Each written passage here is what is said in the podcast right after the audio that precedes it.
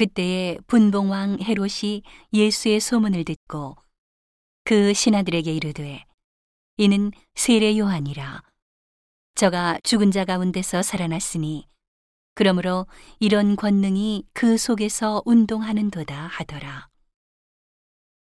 전에 헤롯이 그 동생 빌립의 아내 헤로디아의 일로 요한을 잡아 결박하여 옥에 가두었으니 이는 요한이 헤롯에게 말하되 당신이 그 여자를 취한 것이 옳지 않다 하였음이라. 헤롯이 요한을 죽이려 하되 민중이 저를 선지자로 여김으로 민중을 두려워하더니 마침 헤롯의 생일을 당하여 헤로디아의 딸이 연석 가운데서 춤을 추어 헤롯을 기쁘게 하니 헤롯이 맹세로 그에게 무엇이든지 달라는 대로 주겠다 허락하거늘.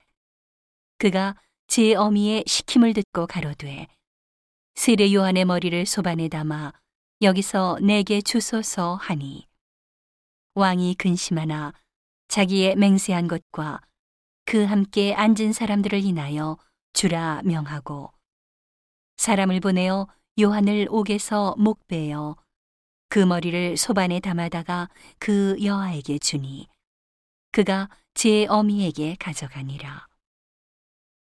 요한의 제자들이 와서 시체를 가져다가 장사하고 가서 예수께 고하니라.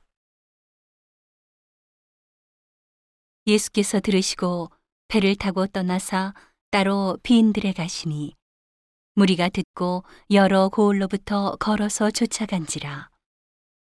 예수께서 나오사 큰 무리를 보시고 불쌍히 여기사 그 중에 있는 병인을 고쳐 주시니라. 저녁이 되매 제자들이 나와 가로되 이곳은 빈들이요 때도 이미 저물었으니 무리를 보내어 마을에 들어가 먹을 것을 사 먹게 하소서. 예수께서 가라사대 갈 것 없다. 너희가 먹을 것을 주어라. 제자들이 가로되 여기 우리에게 있는 것은 떡 다섯 개와 물고기 두 마리 뿐이니이다. 가라사대 그것을 내게 가져오라 하시고 무리를 명하여 잔디 위에 앉히시고 떡 다섯 개와 물고기 두 마리를 가지사 하늘을 우러러 축사하시고 떡을 떼어 제자들에게 주심에 제자들이 무리에게 주니 다 배불리 먹고 남은 조각을 열두 바구니에 차게 거두었으며 먹은 사람은 여자와 아이 외에 오천 명이나 되었더라. 예수께서 즉시 제자들을 재촉하사 자기가 무리를 보내는 동안에 배를 타고 앞서 건너편으로 가게 하시고 무리를 보내신 후에 기도하러 따로 산에 올라가시다 저물매 거기 혼자 계시더니 배가 이미 육지에서 술이나 떠나서 바람이 거슬림으로 물결을 인하여 고난을 당하더라.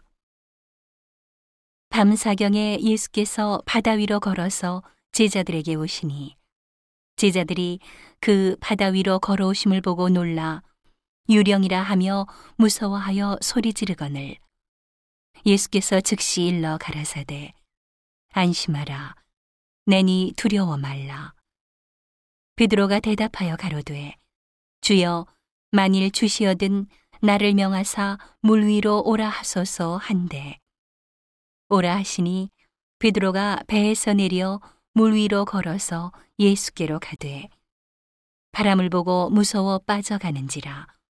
소리질러 가로되 주여 나를 구원하소서 하니. 예수께서 즉시 손을 내밀어 저를 붙잡으시며 가라사대 믿음이 적은 자여 왜 의심하였느냐 하시고 배에 함께 오름에 바람이 그치는지라 배에 있는 사람들이 예수께 절하며 가로되 진실로 하나님의 아들이로소이다 하더라. 저희가 건너가 게네사렛 땅에 이르니 그곳 사람들이 예수신 줄을 알고 그 근방에 두루 통지하여 모든 병든 자를 예수께 데리고 와서 다만 예수의 옷가에라도 손을 대게 하시기를 간구하니 손을 대는 자는 다 나음을 얻으니라.